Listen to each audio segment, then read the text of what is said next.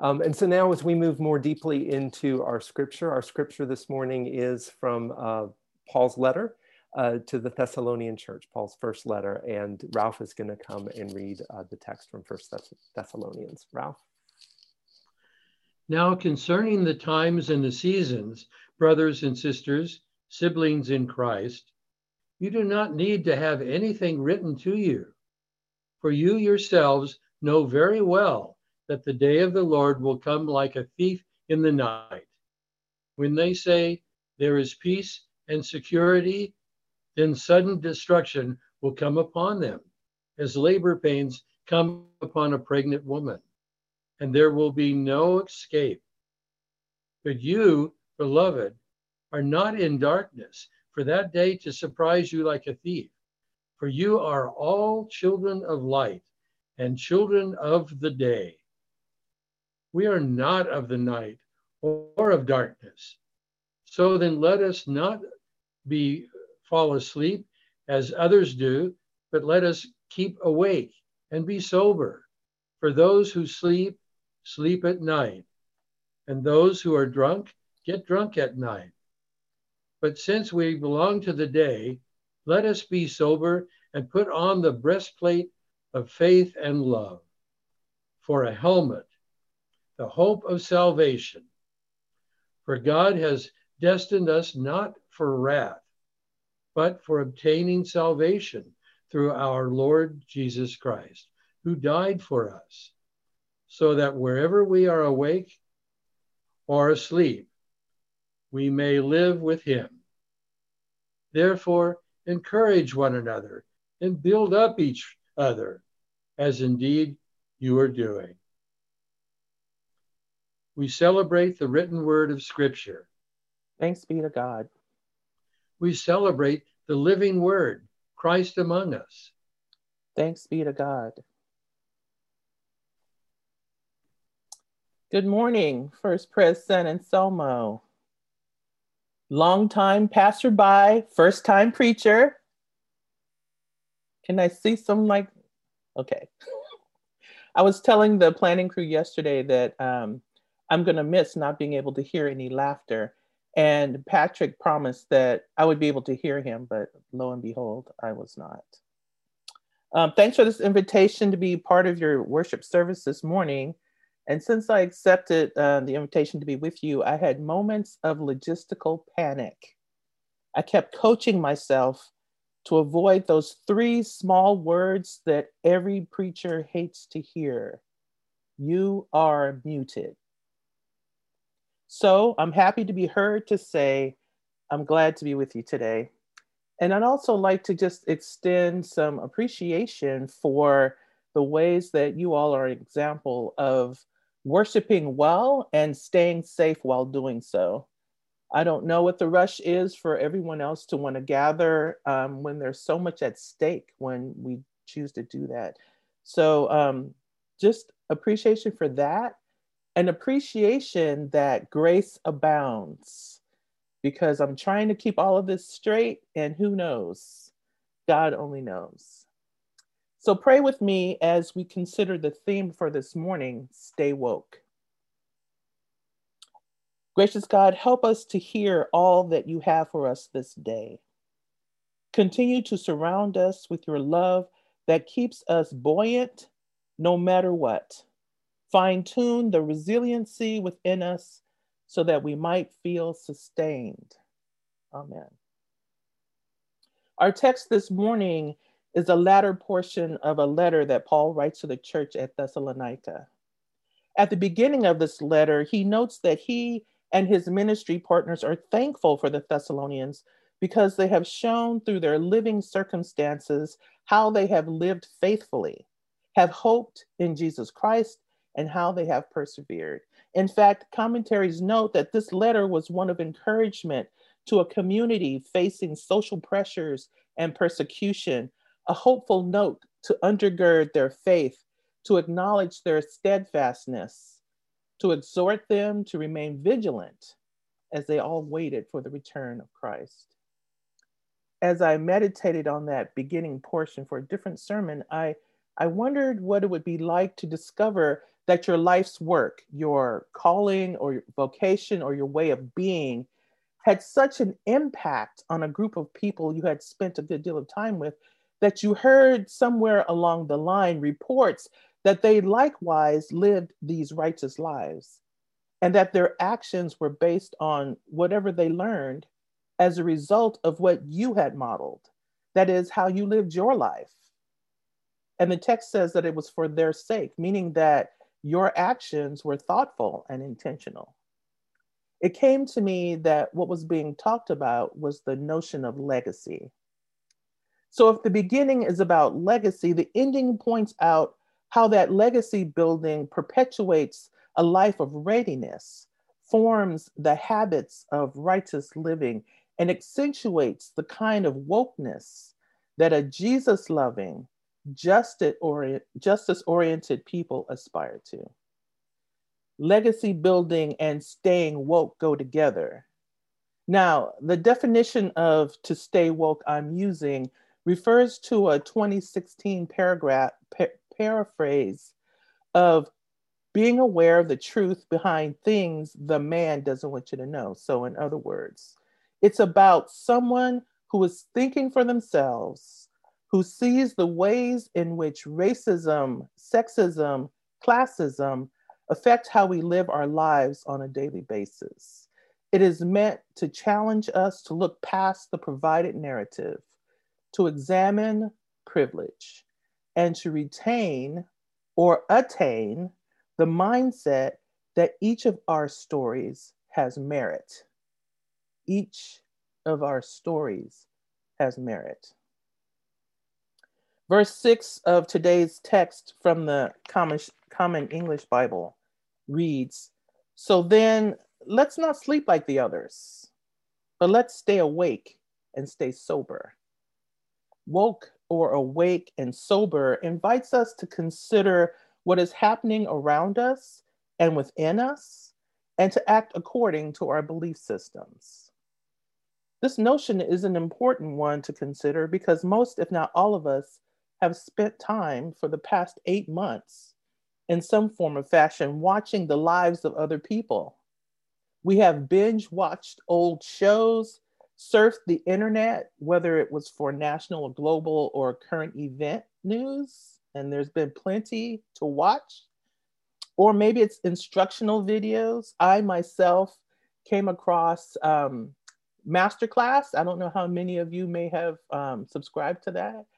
And I saw a, um, a guitar class by Carlos Santana. So there I was in class with Carlos Santana, and I don't even play guitar. But I just thought, hey, I can say that. And then there's others who would prefer watching cute animals being cute. We have been watching the lives of others, not necessarily live, but in real time.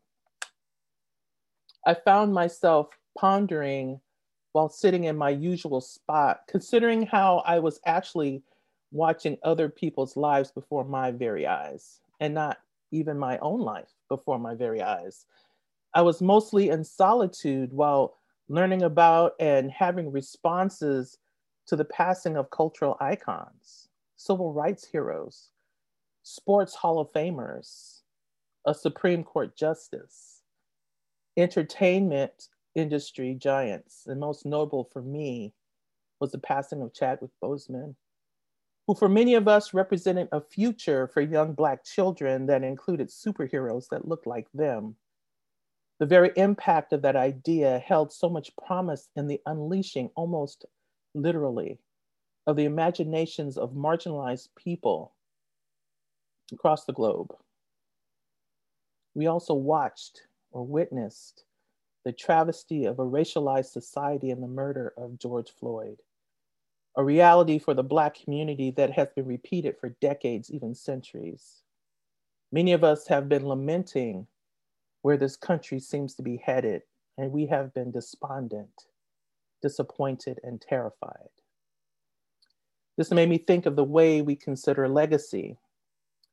People usually talk about that with futuristic intent. The reality is, we are right now building our legacy. Every day becomes a new piece of that legacy And if we're not authentically considering who we are, how do we know if the legacy we desire, you know, the Jesus worthy one, is our true embodied legacy? And by the way, we are never going back to the way it was. Oh, and because 2020 feels like one long day, at least it does to me, I'd like to also acknowledge that we've just had an election. A record number of Americans voted this time around. People apparently wanted their voices heard. I'm going to say that they wanted to assert their right to be part of the conversation. They, we, were speaking up for or against what we have seen. And regardless of which side you've landed on, we have seen a lot in the past four years, and particularly and specifically and especially this year. While so many either regaled or lamented, I found myself poised to prepare my spirit for some hard work about to happen. My theological imagination shifted for a moment to the story in the Gospel of John, chapter 9, in which Jesus made a blind man to see. This might be a familiar story. Jesus meets a man along the way who is blind. He interacts with him and gives him some instructions which lead to his ability to see for the first time since birth. The Pharisees question this miraculous event the man's parents are questioned, the man himself is questioned. And Jesus says in verse 4 of that story, while it's daytime, we must do the works of him who sent me. Night is coming when no one can work. And then in verse 5, we read that Jesus is the light of the world. So while we are to remain vigilant in the daylight, we must acknowledge it's not just any old light, Colonel Clark. It's Jesus. We can imagine that this blind man was marginalized because he didn't have the same opportunities as the majority of his community. And when he met Jesus, he received sight. This was a life changing event, an opportunity to participate as others have, to get a job, to be recognized to care for his family. Somehow the Pharisees couldn't embrace that, didn't want to consider how many other lives Jesus could change, or maybe that was the real impetus for their actions to accuse Jesus of wrongdoing. They continued their threat to personal freedoms by questioning the man's parents. Any inkling of their knowledge of what happened would likely ostracize them from the community that supported, nurtured, and loved them, would threaten their sense of safety and security. Finally, Jesus states that he came so that those who don't see can see, and those who see will become blind. The Pharisees sarcastically respond by saying, We're not blind, are we? And here's the line that pulls it all together for me the line that brings me back to legacy and staying woke. Jesus says in verse 41 of that story, if you were blind, you wouldn't have any sin. But now that you say we see, your sin remains. In other words, you, none of us, can't go forward from this point having seen what you have seen and not be different, not act different, not want different in the name of what is just, of what is truth. As we take in the story, we can see where oppression abounds. We can find examples of bullying, threats to freedom, fear of disempowerment, and in our own realities. There are things we just can't unsee. Children caged up and separated from their parents, overt acts of brutality, of murder, of means to try to disenfranchise voters. And to be fair, acts of tremendous kindness, of ways our communities come together, of life giving acts of those who've given their lives to care for the rest of us, those who have pledged to heal for our well being. The challenge for us is to stay woke, to see what you see, to see what you've proclaimed you've seen. And as verse 11 of our First Thessalonians text tells us, to continue encouraging each other and building each other up, just like you're doing already. We must venture into this meaning of staying woke and lean into a commitment to imagine this as the era of what Jesus might have meant about the responsibility of seeing. Many of us have had some moments to exhale. We've gotten a chance to smile about tomorrow and feel hopeful about the soul of a majority of a people. But our time together from this point forward is a marathon, not a sprint and go home. So now it's time better spent on preparing ourselves for what is to come. We could spend this time griping and lamenting, but then our legacy suffers for it. Maybe what we could be doing is taking inventory. Maybe we could reflect on our dreams and visions that we had put on hold. Maybe this is the time to inhale, to move out of our own self's way and courageously ask ourselves How have I been complicit in oppressive systems that rule my context? This culture that we live in, the various cultures that we live in that intersect our realities. And then without fear, because we have the spirit within us, without the fear of actually brushing up against our own reality, our own real legacy can be revealed, whatever that looks like. Not who we think we are, but who we really are. Not children of darkness, but God's people who walk by the light of Jesus. And we should be woke enough to think about the choices that we have made knowing that what we see may be uncomfortable. It's hard to imagine that as loving as you want to be, or as loving as you believe you are, there might be evidence in the pattern of choices that you've made that might prove otherwise. Choices to be silent because you didn't think it was your fight, choices to not rock the boat, or choices to throw money at a situation rather than experience discomfort. And yet, it is essential for us to approach situations with compassionate, empathetic love, to be faithful and to persevere with hope and to model what Jesus modeled for you. That becomes your real legacy. We still have time to make changes to our personal and spiritual inventories as we continue to shelter in place. And know that despite our past and our shortcomings, Despite the parts of us that appreciate privilege, the parts that are non confrontational, and the parts of us that want to be a millionaire someday, despite all of that, as Paul told the Thessalonians, you are loved by God. The amazing, grace filled reality is that God still loves us. And because of that, we aspire to bear witness to the living God who died so that all might be freed. And that witness becomes our real legacy, a stay wokeness that will become an example for all believers. Amen.